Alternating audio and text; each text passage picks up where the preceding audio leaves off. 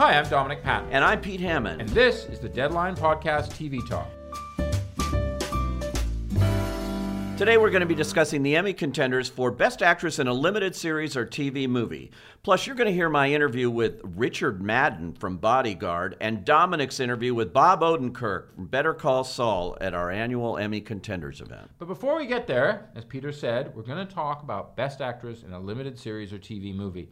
What's interesting is last year, of course, winner was Regina King for Seven Seconds, who then won an Oscar for being yeah. in Beale Street after winning Emmys the previous two years. Too, I mean, there's nothing she doesn't win lately. Which, which is fortunate she's not eligible this year because she's so yeah. fantastic. Right. Fortunate for people who might be competing against her because yes. they might actually have a chance. Yeah. Along with Regina, none of the nominees from this year are eligible actually, but there are a number of heavy hitters going to be definitely nominated, and many of them, one of them for sure, is going to win among a cast of equals in many different ways. Yeah. So, unlike a lot of times when we talk about this, Pete, several people who I know that you think could win are actually probably on the list. Yes, they really are on the list. And you know, the front runner coming into this has to be Patricia Arquette yep. for Escape at Dannemora because she's already won the Golden Globe, the SAG Award, and the Critics' Choice Award in the earlier television awards uh, when this uh, uh, limited series came out and was seen, and she just swept everything.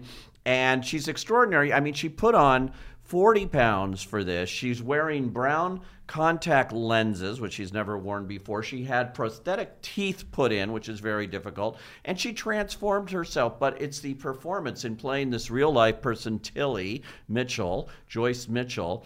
Who uh, helped these uh, two prisoners escape after supposedly having sex with them and all of that. You mean supposedly? She's well, in jail for it. She says dude. she didn't. The real person, you know. So I, I you know. I mean, I, I guess so. I, you know, as, as, the person who handles most of Deadline's legal uh, yeah. coverage, you know, many many times when I write about court filings or cases, I have to use the word alleged. That's what once you've been convicted and go to jail for it and remain behind bars for yeah, it, the words well, alleged do start to slip out of the sentence. That's it. Actually, I was talking to Patricia Arquette, and she mentioned that she did and chose not to meet with her, even if she would have met with her, because she says she's very litigious, number one, and she tends to uh, tell the story from her own point of view, so you don't know what the truth is.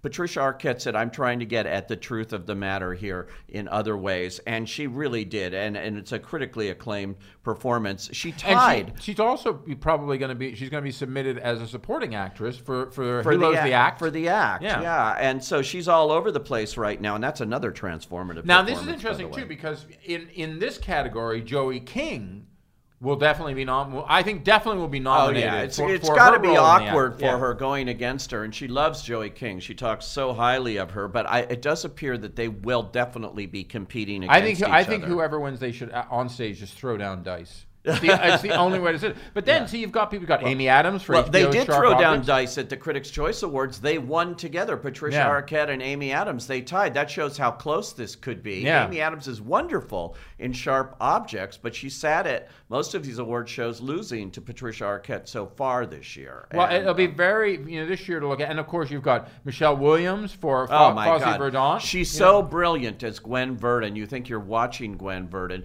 There is no end to the talent of Michelle Williams. I, everything I've seen well, that's, in. that's incredibly unbiased of you, isn't it? I'm just telling you, she she well, watch out for Michelle Williams here because well, that I mean that's yeah. the thing about this show. I mean. Yeah. I, of course, Bob Fosse being the famous director, award-winning yeah. director of Cabaret, and and and all that jazz, and of course Gwen Verdon being his his wife, but also one of the greatest talents to ever be on Broadway. And let's be honest, the person who basically did co-direct Ca- Cabaret with him and many of his other, his other works as well, and never received the credit. Yeah. Sam Rockwell as Bob Fosse, Michelle Williams here as, as Gwen. You know, these are roles almost constructed for award season recognition. Yeah. Well. And and in this, I, I just don't see how she doesn't make the cut. Yeah, I don't either. I but mean, so but yeah. to that, here's the thing though. Is, is so if we talk about Patricia Arquette, we Yeah. talk about Amy Adams, right. Right. We talk about Michelle Williams. We're now down to only a couple of slots. Joey left. King. Well, okay, and Joey King. So now Yeah. we're down to one slot. left. maybe two. Okay, so Yeah. who, who who could be that? Well, you know what? Television stars sometimes are recognized here because TV voters uh, like their own. And in this case, you've got a couple of them. Julianna Margulies back in the hot zone is very well liked by her peers here, and this is a another true story, another true character that she's playing here, a real person, uh, and very good in the hot zone. So I would wouldn't count her out. Or Connie Britton, that's a really harrowing show, D- Dirty John, and, Yeah, and what she very goes much through. so. Very much very so. transformative. She goes through with this guy who she doesn't know who he is. Uh, she's well liked too. Has had numerous Emmy nominations, as has Julianna Margulies. Uh, one person I think who's been who's been overlooked, and again, I, I think it's sometimes because of where things are shown, PBS, um, is Ruth Wilson, who many of us know from The Affair or from Luther Yeah. and other things like this. Broadway, She, she yeah. really stepped out to her, of almost everything else in her career to concentrate on Miss Wilson, primarily because the story that is told in that of multiple families and betrayal and what have you is of her family. Yeah. And it's a quite Which an is why it's called Mrs. Wilson. well, I don't think a lot of people realize that. I though, had right? no idea. I thought it was a typo when I Oh, actually or, or that it was just like, oh, that just happens to be the name of the Yeah. character, right? And I was like, oh, actor's name is Kennedy, and it's Right. a film called The Kennedys, right? Um, but no, and, and I'm not going to go into the plot too much, but it is very personal, and it is Right. very, very, very revealing of, of her own family. And uh, unfortunately, I don't think it has received the attention it should because she is magnificent in it. Yeah. Ma- absolutely magnificent. And I, I wonder if the hope that she will have abo- beyond being recognized for her sheer talent in this is people will recognize her from other stuff like Luther and The Affair and kind of feel like, oh, well, that's someone I like. But I really think that she, unfortunately, has been overlooked so far. I mean, Yeah. Emmy season is early, so there's f- much further to go, and maybe that spotlight will turn on her. It certainly should, because Miss Wilson is a show that people should not have missed first time round, and if they did, they should definitely check it out now. Well, you really got a heavyweight lineup here. Emma Stone in Maniac. How about Yeah. her? You know, Now- she's a big name. But what's interesting here is this year Sarah Paulson is in, ineligible for this category because, because, she played the same role previously. but also because American Horror Story and Yeah. American Crime Story are uh, well, American Horror Story is now considered a drama series Right, because yeah. it, what was once an anthology or in this case a limited series, they it, they just can't they can't keep perpetuating the myth there. I mean, it's clear No. it's the same show, and they're right? all back playing same characters from the first season Yeah. and so that is the real problem and they can't do that and claim they're an anthology so that has taken her out of the running here It's interesting because I think you know as we talk so much about this era of peak TV, it's there's now a maturation process happening where the, the academy and, and the system itself is now kind of catching up to the realities and where pe- where things were like oh it's just an, a, a limited series it's like but it's back for a second season like Yeah. you know big, big lies is Yeah. one of those right it's like Yeah. that it, that's going to have to change completely come next year when season two will be be eligible for the the Emmys. but uh, yeah well you know i mean that's uh, when does that uh, air uh, big little later Lies? this spring, early this summer. okay so uh, so we have to wait all that time to see Wait all that time to see. Meryl to see Meryl to Streep see take Meryl on Streep. Nicole Kidman. Ah, so you got the line there, Dominic. That's you stole my line. That's but there's one is. other person like Meryl Streep here we haven't talked about, and that is Helen the Great. Helen Mirren playing Oh my God, you Catherine the save Great. that line. I've been waiting to say that. Helen, Just remember, before you praise Helen Mirren too much, my friend, Yeah. she is in the Fast and the Furious spin-off Hobbs and Shaw. Oh, she's so in remember everything. that. You know, she can do action. That's why people love her. She can do everything and then go after Netflix at CinemaCon like she did and just kept that crowd captivated, just like she does TV viewers, movie viewers. I think she's And Pete great. Hammond, Yes, clearly. I love Helen Mirren. I think she's great. I think I she's don't. angels. I don't think Helen Mirren. Eh, I mean, look. There's always there's always the Brit pick. There always is, and and that's just the way the Emmys and many other things work. I, I don't think her performance of Catherine the Great on HBO. I, I just don't think it had the traction Right. for this. I think if she gets out there and campaigns hard, people love it. I mean, it's Yeah. true. I love Helen Mirren. You love Helen Mirren. My grandmother loves Helen Mirren. Everyone loves Helen Mirren. But I don't feel like I feel like they love Helen Mirren. Helen Mirren. Yeah. I don't feel like they're like, oh, Catherine the Great. Oh, I mean, I know, the maybe story. maybe I they didn't want you know they don't. Then again, you know. I don't know how many people watch HBO Go or HBO Now, and there's a lot of feedback that can come out of that. Yeah, I think HBO is going to have a very good year this year. They've got so much interesting stuff. They're back, you know, obviously with Game of Thrones and Veep and all the series here, and they've got a lot of good um, kind of movie stuff. And uh, you know, I don't know, I, I, you know, Sharp Objects.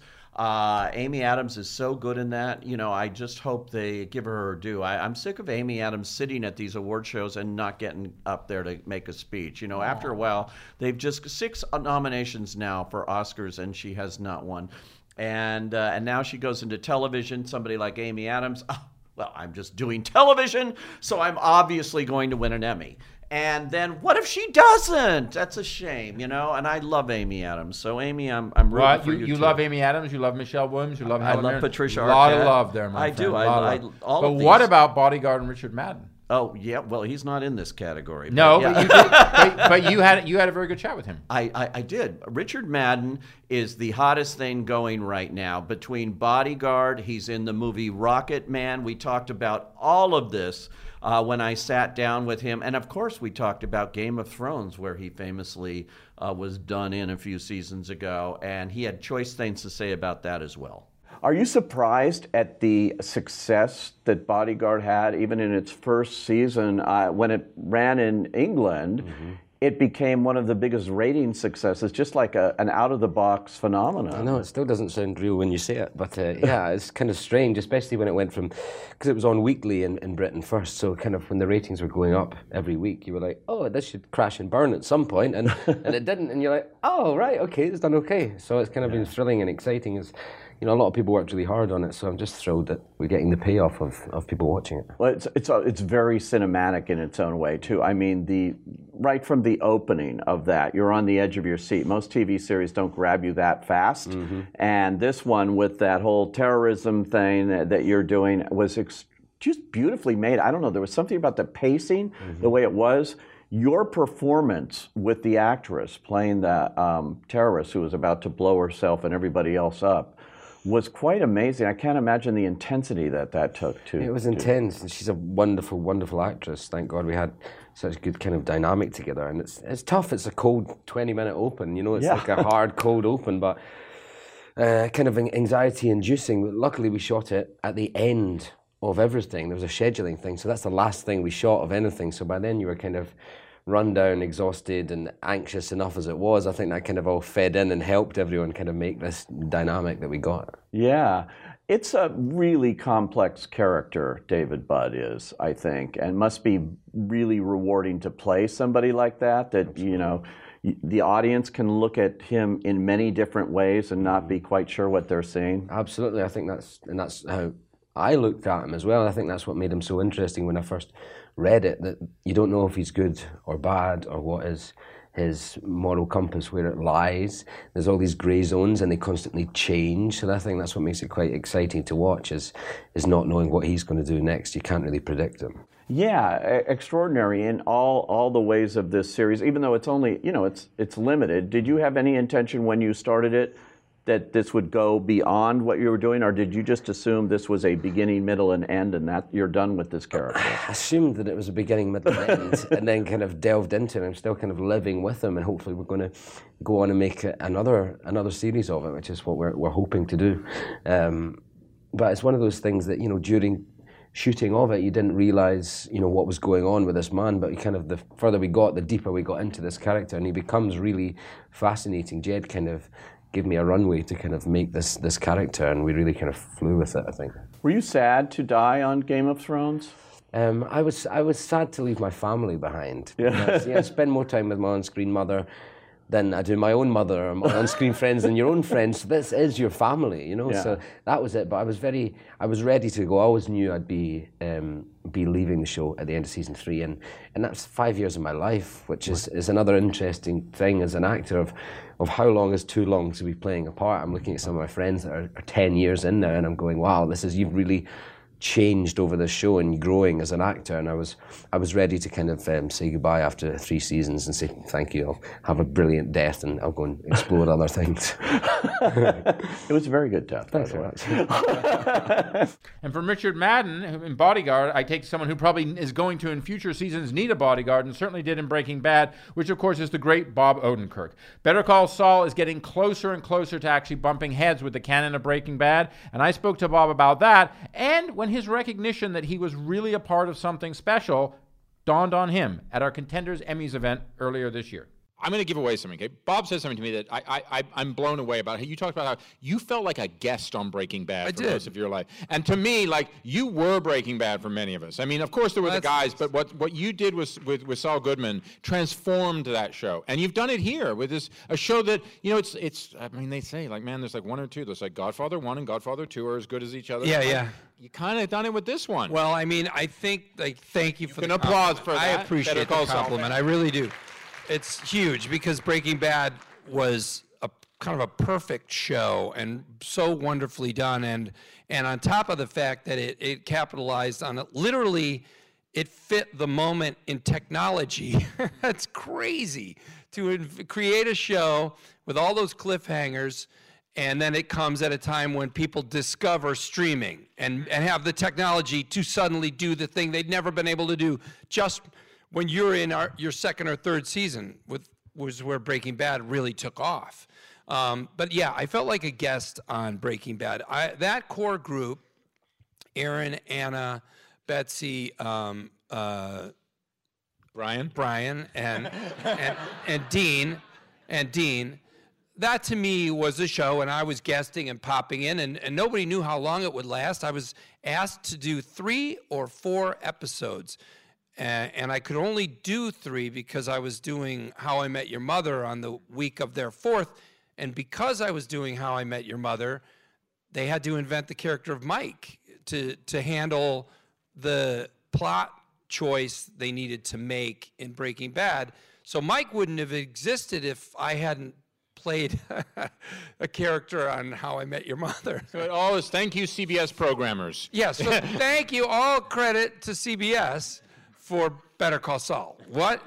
Okay. Um, Now, how are you feeling? Now, you know, you guys have had a tremendous run over four seasons. The show has given a whole new look at this world, but you're getting very close, like very close now. Now the name change is happening. Yeah. It- you're getting close to being the beginning of Breaking Bad. well, I can't wait. And we've I seen the can't movie. So wait. I can't wait to coming? have Jimmy and as Saul interacting with Lalo and Nacho. And this is not a spoiler because I don't know what happens in the upcoming season. I only know the first episode, which I've read. But I, I've got to tell you, my gut is this is gonna this is gonna become a very quick snowball effect of of these characters and these stories coming together. I can't promise, but my gut is this whole thing is just going to very quickly come together because, two, they we have a lot of story to tell. You know, uh, in that first episode with Saul, where he Walter White and, and Jesse Pinkman have him on his knees in front of the freshly dug, dug grave, and they're and he's saying, "Is this about Lalo? Is this Nacho?" And we we have to get all that logic has to make sense, and uh, so I can just feel it bubbling up, and I and I can't wait for this season. And I I've been amazed at the audience's willingness to watch Jimmy flounder a bit uh, in his Tiny bit. in his desperation to please Chuck. And now uh, his desire will be to, you know, obviously he wants to stay connected to Kim. He loves Kim. And in some ways, they're a great couple, but I think everybody who knows the show knows that they kind of can't, that can't last. It, it just can't. Uh, I, they're, they're, they're, where they're headed, it would just be too unpleasant for her. he wouldn't give a shit. He'd just be happy that's to not- be that's with her. you bring up though, because this last season, you know, this was the season following the death of Michael's Chuck. Yeah, yeah. And and that was, you know, we can all give a round of applause for Michael. Michael fantastic. McKean. Michael McKean. Fantastic. so great, so great So, in but the that show. relationship between those siblings was so much one of the core pivots of the Yes. series. Oh, and, yes. And you kind of had to fly, fly solo in this Yeah. season going Yeah. forward. For you as an actor, having worked so much with Michael and you and Michael developing their relationships and those characters, what was that? How was the, the season four different? Oh, um, season four was, you know, there was a lot of energy that uh, the character, his, his brother died at the end of season three, and season four was kind of this trying to discover, you know, how would that affect him? And um, he really compartmentalized it, and it kind of, I think, twisted his psyche a little bit. But also, I think he felt like he discovered something amazing about how one, the wonders of compartmentalization. if someone who made you unhappy, in the in the case of Chuck, he desperately wanted to please his brother, and he just never was going to. If someone like that leaves your life in a good way or a bad way, you can just take all those feelings and stuff them in a bag and lock it in a box and throw it in the bottom of the ocean, and and carry on and be really uh, upbeat and energetic as you saw here. He's like, I know who I am now. I'm this shitty guy. it's going to be great. Thanks for listening to the Deadline Podcast TV Talk. Now make sure you subscribe to us on iTunes, everyone, because you don't want to miss an episode, and you don't want to miss later on this year when Pete and I are going to have to eat crow about everything we got wrong. yes, well, maybe you will. And of course, you can find all of our Emmy breaking news coverage at deadline.com. Thanks for joining us. Talk to you soon.